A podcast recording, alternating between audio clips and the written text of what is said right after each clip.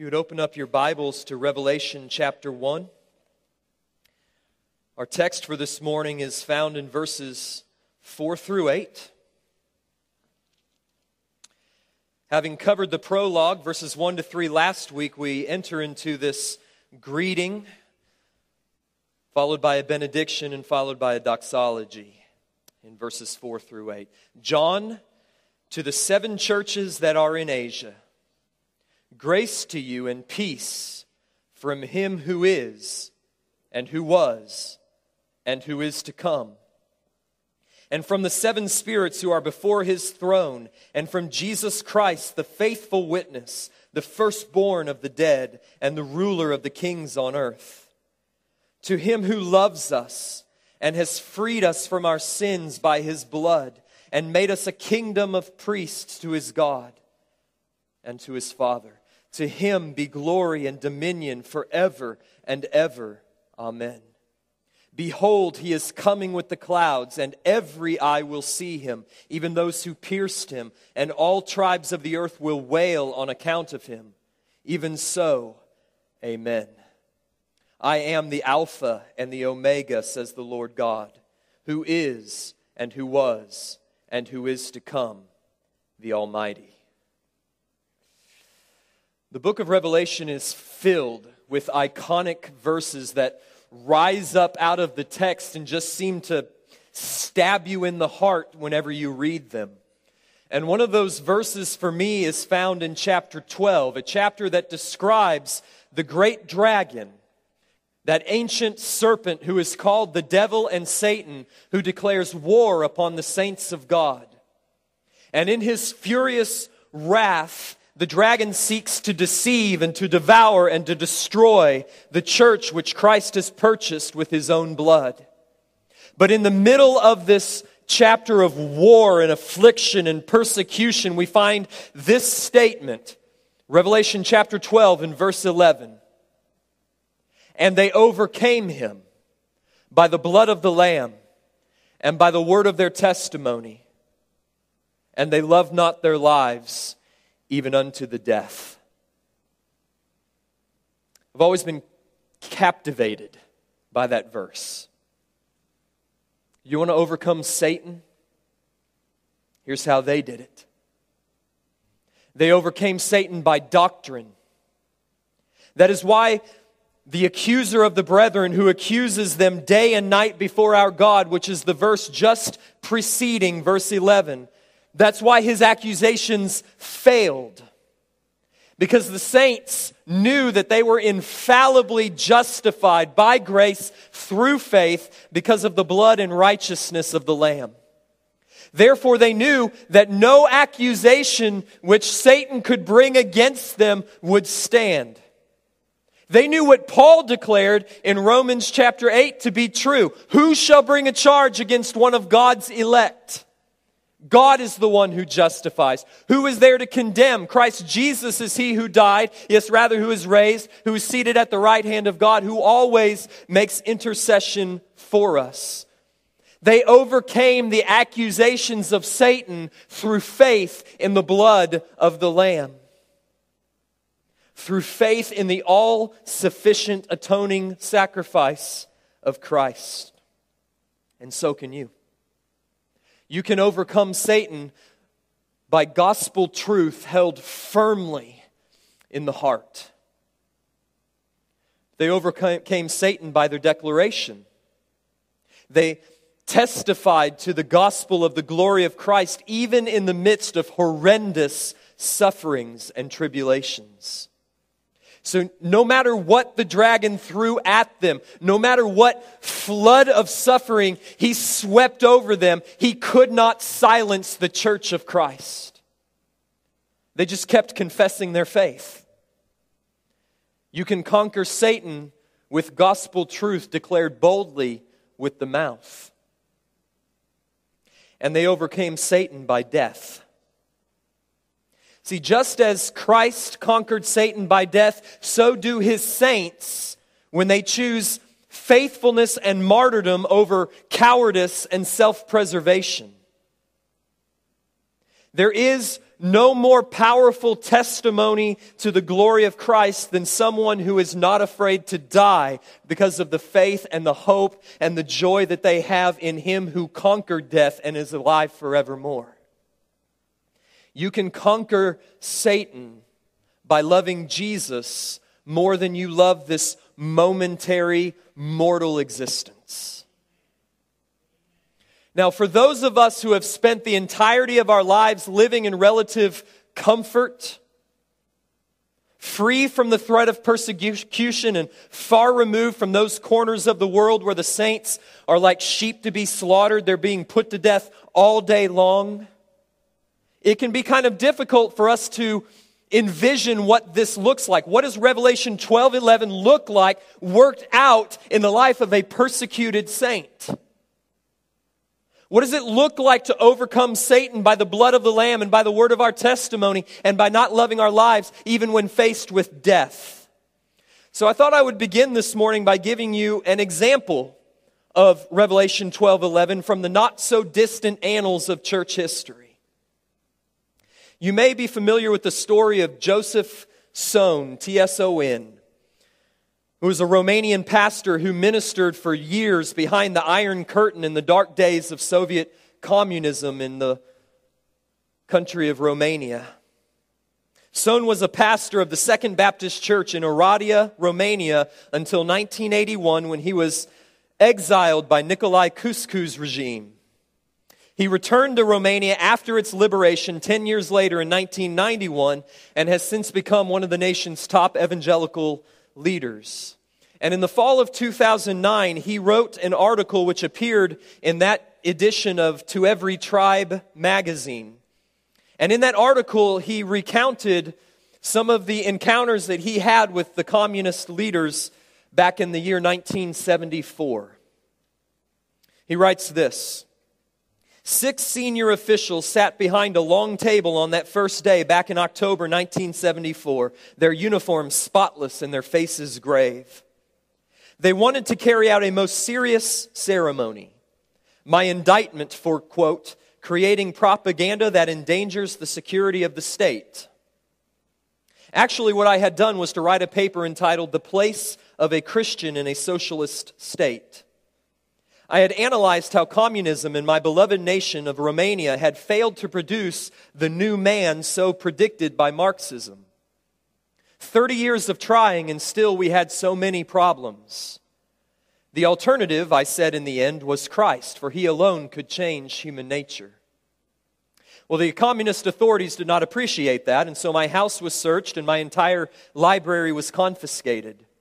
And now I sat on a chair before the secret police tribunal. A colonel began a speech. He reminded me that I could face up to 15 years in prison. What about Romans 13? He asked with a flourish. Isn't it written there that the authorities are ordained by God? I couldn't keep silent. Sir, I interrupted, would you let me explain how I see Romans 13 in this situation? He smiled ever so slightly. Maybe he was curious. All right, go on. What is taking place here is not an encounter between you and me. This is an encounter between my God and me. His expression grew puzzled. My God is teaching me a lesson. I do not know what it is. Maybe he wants to teach me several lessons. I only know, sir, that you will do to me only what he wants you to do, and you will not go one inch further, because you are simply an instrument of my God. He did not like that interpretation of Romans 13, but I did. To see those six pompous men as my father's puppets. They immediately consigned me to six months of interrogation, five days a week, sometimes up to 10 hours a day. But in the end, I was right. I learned a great deal.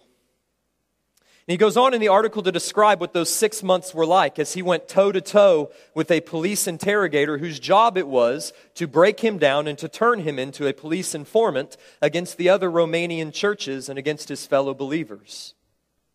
Four years later, he found himself again in a prolonged season of persecution. And finally, he was sent to the Romanian capital of Bucharest, where he appeared before the Minister of the Interior, who was also the head of the Romanian secret police. He writes He sat down in front of his desk and immediately began to unleash the most violent language I had ever heard. He called me leper, scum, dog, and a number of other names. Then he announced, You're going to be shot. But first, I want you tortured so you will curse all that you hold sacred and holy. He ordered two officers in the room to take me back to the interrogation building. There, in that familiar room where I had spent so many days answering questions, a major, whom I knew well, was waiting. You see, Mr. Tson, he began in a soft and friendly tone, your situation is very serious. I think they're going to shoot you. But why don't you do something to avoid that? If somehow they only sentence you to a long prison term instead, there, there might be amnesty someday and you could go free. But if they shoot you, well, that's the end. Well, what do I have to do to avoid being shot? Well, he said hesitantly, you know, I, I do not speak as an official, I can only tell you my opinion. I think that if you were to write a statement confessing that all those papers of yours were written at the command of your masters in the West, and if you ask for forgiveness and promise not to do that again, that they will spare your life. Clearly, he was part of the plot. I smiled and said, What you offer me is spiritual suicide. I would rather accept a physical death. To tell you the truth, I don't see any reason to save my own life. Go on, shoot me. I cannot fully describe the man's fury at that moment. He suddenly realized the whole plan to break me had failed. They did not torture me then. In fact, I found out later they already had a presidential order that day to set me free, thanks to pressure from abroad. They only wanted to see if one last threat would make me their slave. Why did I say I did not need to save my life? Here is why. During an earlier interrogation at Ploiesti, I had told another officer who threatened to kill me, Sir, let me explain to you how I see this issue. Your supreme weapon is killing, my supreme weapon is dying. And here is how it works. You know that my sermons on tape have spread all over the country. If you kill me, those sermons will be sprinkled with my blood. Everyone will know that I died for my preaching, and everyone who has a tape will pick it up and say, I'd better listen again to what this man preached because he must have really meant it. He sealed it with his life. So, sir, my sermons will speak 10 times louder than they did before. I would actually rejoice in this supreme victory if you kill me. He sent me home. Another officer who was interrogating a pastor friend of mine told him, We know that Mr. Tson would love to be a martyr, but we are not that foolish to fulfill his wish. I stopped to consider the meaning of that statement. I remembered how for many years I had been afraid of dying. I had kept a low profile. Because I wanted badly to live, I had wasted my life in inactivity. But now that I had placed my life on the altar and decided I was ready to die for the gospel, they were telling me they would not kill me. I could go wherever I wanted in the country and preach wherever I wanted, knowing I was safe. As long as I tried to save my life, I was losing it. And now that I was willing to lose it, I found it. I was right that first day of interrogation.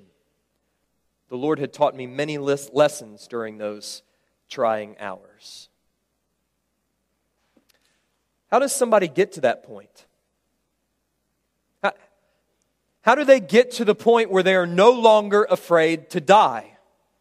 The point where, in fact, death no longer appears to them as loss, but as gain.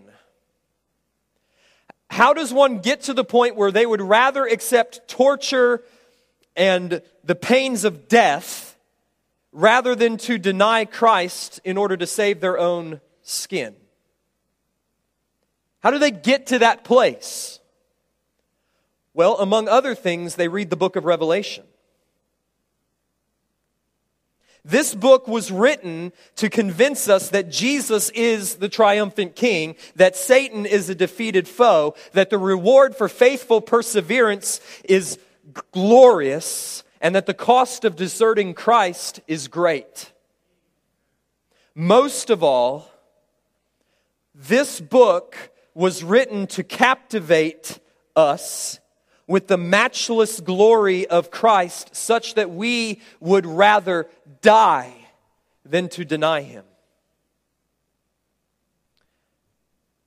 And that is, I believe, the purpose of verses 4 to 8. The benediction and the doxology that we find in the midst of John's greeting to the seven churches. See, John did not have to include this description of Jesus.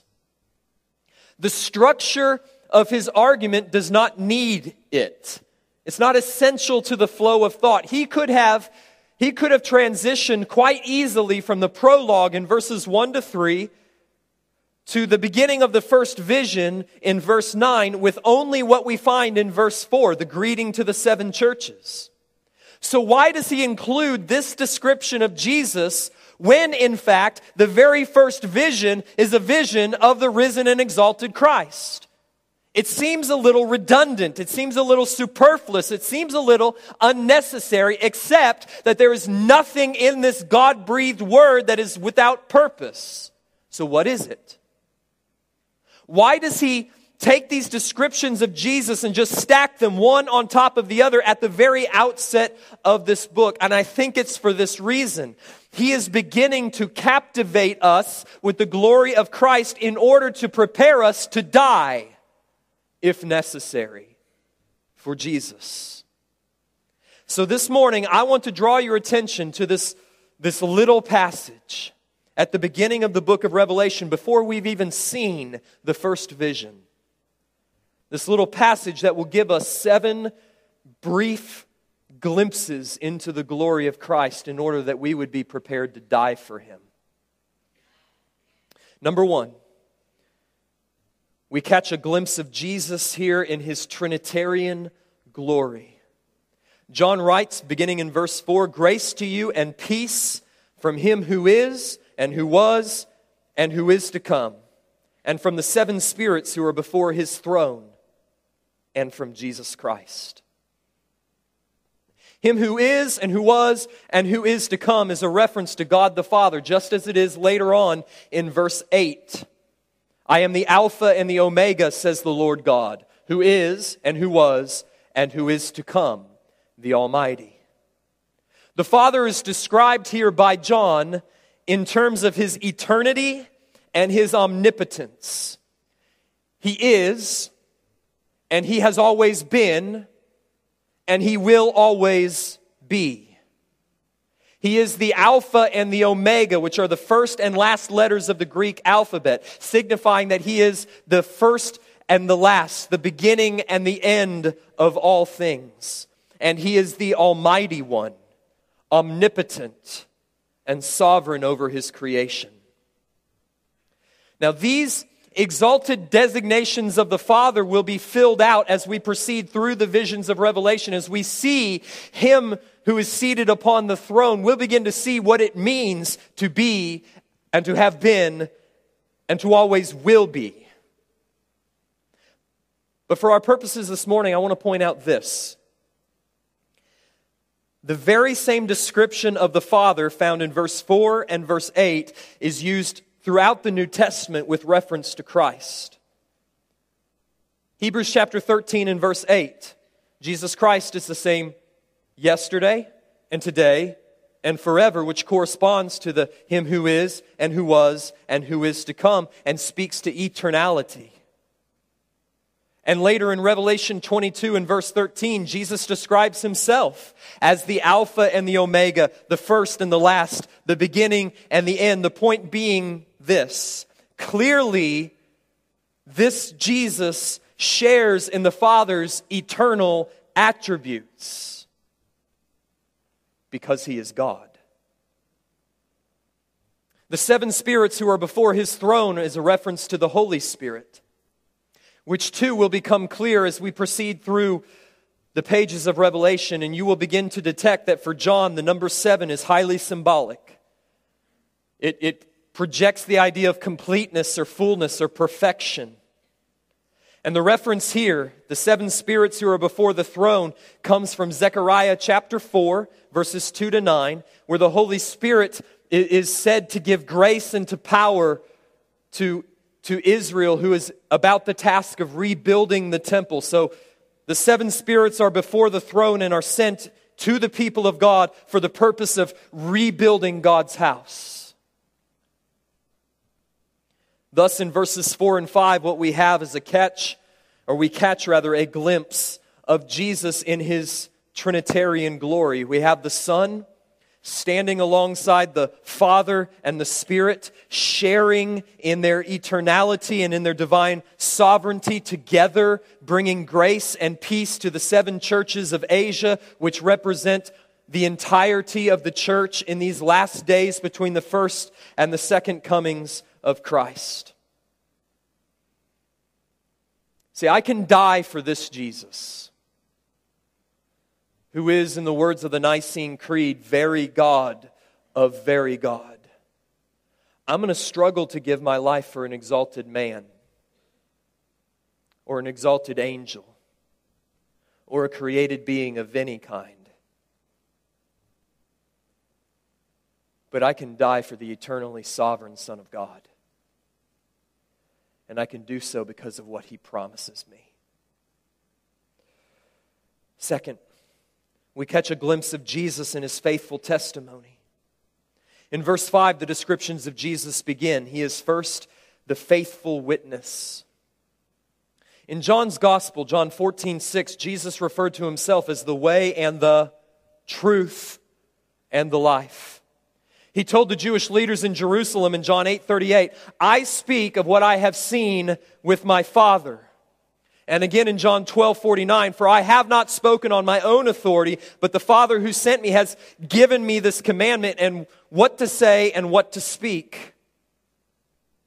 And in his high priestly prayer of John 17, Jesus said to the Father, I have given them the words that you gave me, and they have received them and have come to know in truth that I came from you, and they have believed that you sent me. And so we see this flow of revelation throughout Jesus' own testimony, even in his earthly ministry. The Father, who I was with before this, has shown me and has told me what to show and to tell you, and I am not saying anything that I have not received from him, which is why my testimony is true and it is trustworthy. And this is important because at the very beginning of the book of Revelation, John tells us what this is. This book purports to be the revelation of Jesus Christ, which God gave him to show his servants the things that must soon take place. Therefore, this book has a source. That source is the throne of the triune God. And everything that is revealed in this book can be trusted. And every promise that is made will come to pass. And every threat that is given will be fulfilled. The Lamb will triumph. Babylon will fall. The dragon and the beast and the false prophet will be cast into the lake of fire. Christ will return. The dead will be raised. Judgment will come. Creation will be renewed. Sin will be defeated. Death will be destroyed. Those who worship the beast and receive his mark will be condemned. Those who remain faithful unto death will come to life and reign with Christ for a thousand years in glory. If I am to live and to die for Christ in these last days, I need to be utterly convinced that all that I've just said is true. And I can be because the, Jesus has spoken nothing but what he has seen and heard from the Father. He is the faithful witness of the revelation of God. Third, we catch a glimpse of Jesus in his resurrection power. He is the firstborn from the dead. I am not ready, nor willing, nor able to die for Christ until I am utterly convinced that he was dead and is alive forevermore, as he will say in verse 18, and that his resurrection is the source and seal of my own resurrection. I'm not willing to die for Christ until I am convinced that he will raise me up on the last day, and I'm not convinced that he will raise me up on the last day unless he has already conquered death and come marching out of the grave. So it's important to me that he's the firstborn from among the dead. There's so much truth wrapped up in this little phrase. It affirms, firstly, that Jesus is alive from the dead that he has conquered sin and death and hell, that he has triumphed over the grave because it was impossible for the righteous one and the author of life to be held by its power. And it affirms, secondly, that the resurrection of Jesus Christ guarantees the resurrection of all who are united to him by faith, namely me and you. This is what is meant by calling him the firstborn implying that he is, to borrow the phrase from Paul in Romans 8 29, the firstborn among many brothers. He's not the only one coming out of the grave, he's the first fruits of the resurrection. And many brothers will follow him out of death and into life, and out of the grave and into glory. And there is tremendous persevering power in this truth that will enable us to endure suffering and tribulation and torture and death. See, this, this life, this existence, this is just a vapor. It's just a mist. Here today and gone tomorrow when compared to the light of eternity. Just, just a momentary wisp is your life. And yet, what you do with this momentary wisp determines what your eternal state will be.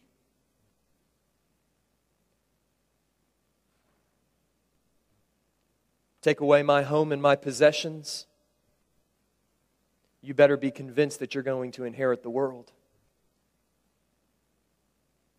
Someone threatens to take away your freedom and to cast you into jail you better be convinced that you have eternal access to a city from which your captors will be forever excluded. Take away your life. You better be convinced that to live is Christ and to die is gain, and that Jesus, in whom you have trusted, will raise you up on the last day. In other words, if Jesus is the firstborn from the dead, and I am his younger brother by faith, then there is no incentive that could be offered to me, nor any threat made against me, which could cause me to turn away and deny him. There's nothing that this life offers that can be compared to what he offers me. Fourth, we catch a glimpse of Jesus in his sovereign authority. He is the ruler of the kings of the earth. And this provides to the suffering and persecuted believer the assurance that nothing can happen which has not been predestined and planned for my eternal good and for God's eternal glory. Because Jesus is the ruler of the kings of the earth, then we can respond to persecution in the same way that Jesus himself responded to Pilate. When Pilate asked in exasperation, Jesus was remaining silent like a sheep before its shearers, remember? And Pilate says, You won't speak to me? Do you not know that I have authority to release you and I have authority to have you crucified? Remember how Jesus responded? You would have no authority over me at all if it had not been given to you from above.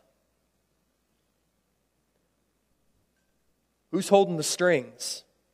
Over the kings of the earth.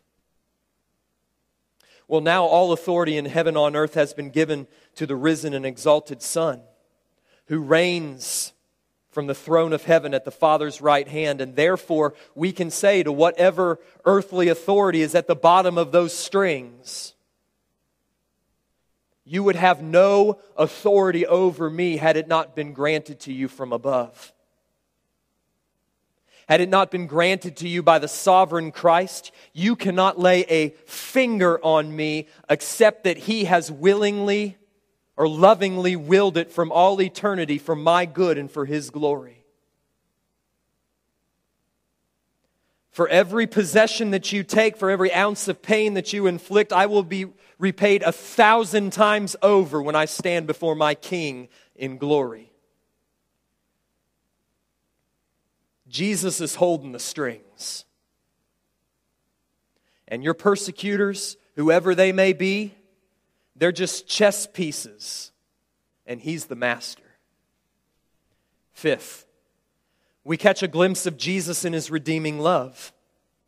He is the one who has loved us and has freed us from our sins by his blood. What a statement. He loves us. He loves his people. He loves his saints. He loves his sheep. He loves me. And he loves you.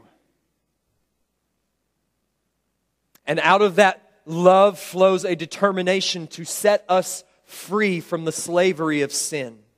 See, sin is slavery, and it is, it is every bit as shameful and dehumanizing as the slave blocks that you've read about from centuries ago in Western Africa. In the days of European colonization, when people would be chained naked to be ogled and bought and sold by men as property. In fact, our slavery to sin is worse than that because our slavery to sin is a willful bondage. Our depravity is such that we choose the chains. Humanity is a willing slave of sin and of Satan, but the deep, deep love of Jesus has stepped in and has paid the price for our redemption. He has offered himself as the price of our freedom. He has taken our place on the slave block. He was stripped, naked, mocked, scourged, scorned, abused, beaten, and crucified. He gave his life, his blood, as the payment for the debt of sin that we owed to the justice of God. Blood was shed, ransom was paid, debts were secured, and we were freed and all flowing out of love. That, beloved, is why tens of thousands have died for Jesus. Why? Because they knew that He loved them. You're not ready to face tribulation until you know that He loves you and has freed you from the slavery of sin. Do you know that He loves you? You know that He's taken your place, has paid your debt, has secured your ransom, provided for your freedom through His life and death and resurrection on the cross?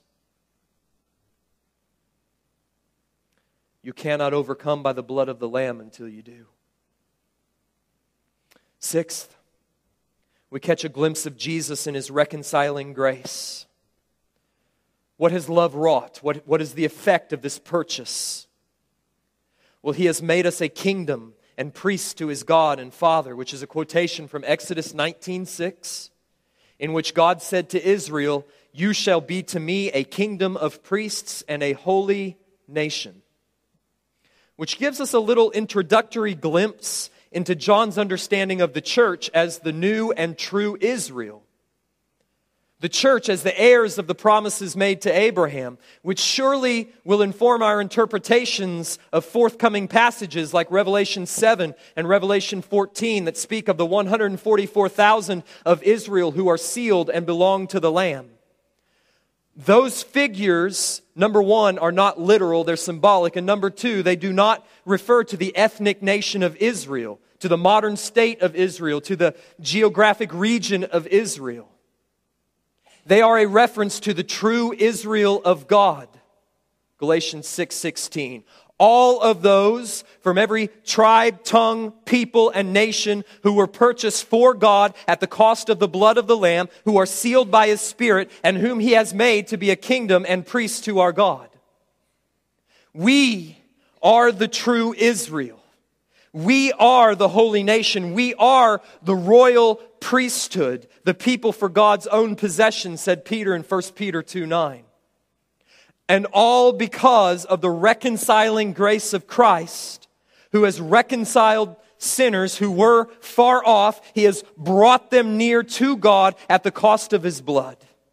And now we are citizens and co heirs of his kingdom, and we are priests who are welcome into his presence before the throne of grace with confidence to obtain mercy in our time of need.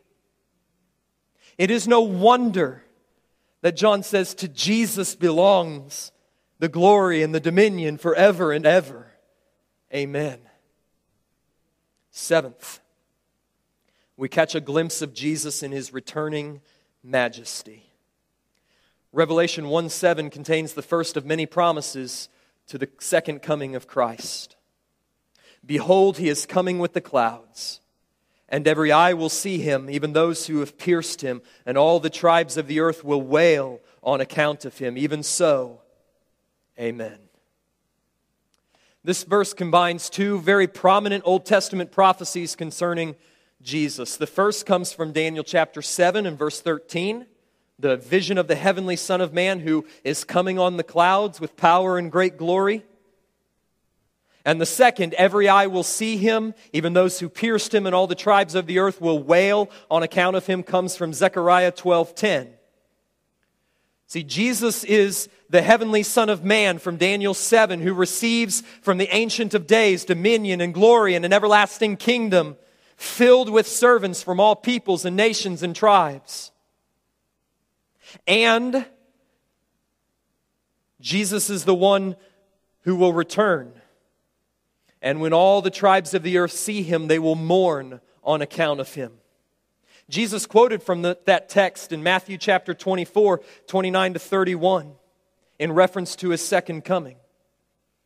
And if we take that and we combine it with the Zechariah 12:10 text which speaks of this spirit of grace and of repentance that are poured out upon Israel such that they mourn for him at his coming, they weep bitterly and return to him, we see the picture that is beginning to emerge here.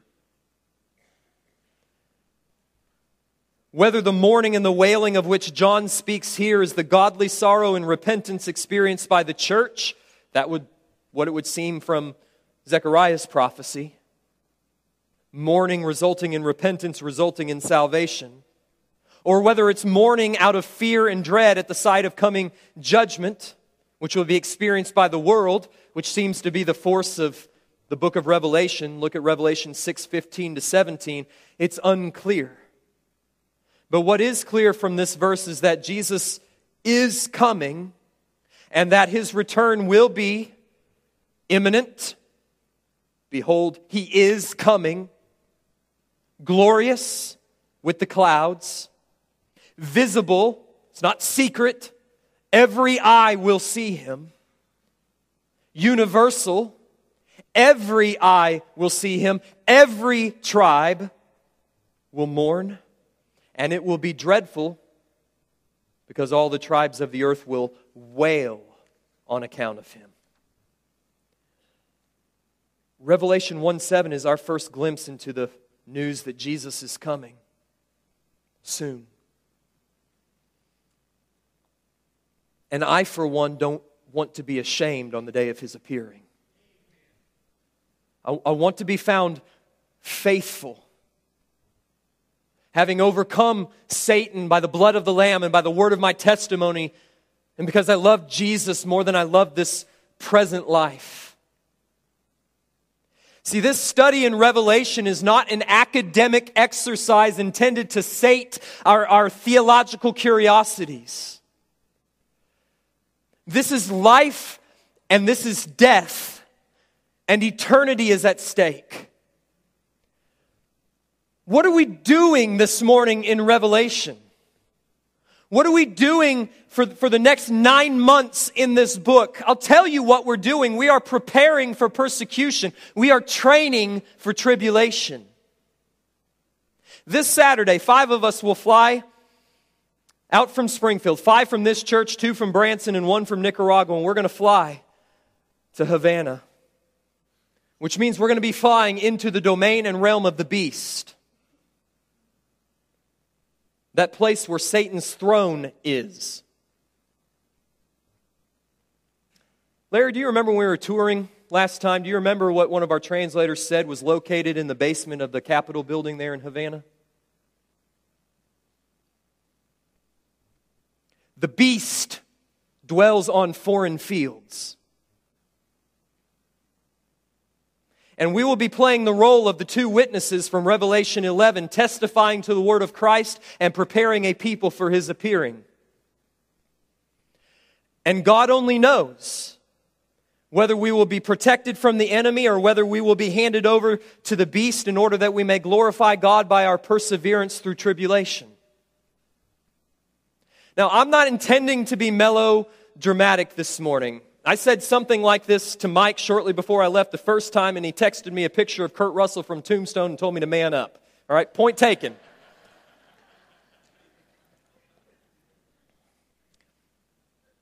So I will affirm that the degree of difficulty in this upcoming trip is minimal. We're in almost no danger. Almost. I'm not trying to play up the scenario in order to appear to you courageous because I'm not. There are real places that are really dangerous and real missionaries go there and we're not worthy to untie the straps of their sandals. And as for courage, I'll just tell you that I had, I had just a, just a taste of real persecution 11 years ago in China, and I would be ashamed to tell you the story of how I cowered before it in fear, wanting, wanting not the glory of God, just wanting to go home. What I'm trying to emphasize to you and to show you is that this is not abstract theology. This is real. Anyone who steps foot on the mission field had better know how to overcome by the blood of the Lamb and by the word of their testimony and by not loving their lives even when faced with death. And the only way to get to that point is to be captivated by the Jesus that is revealed in these seven visions.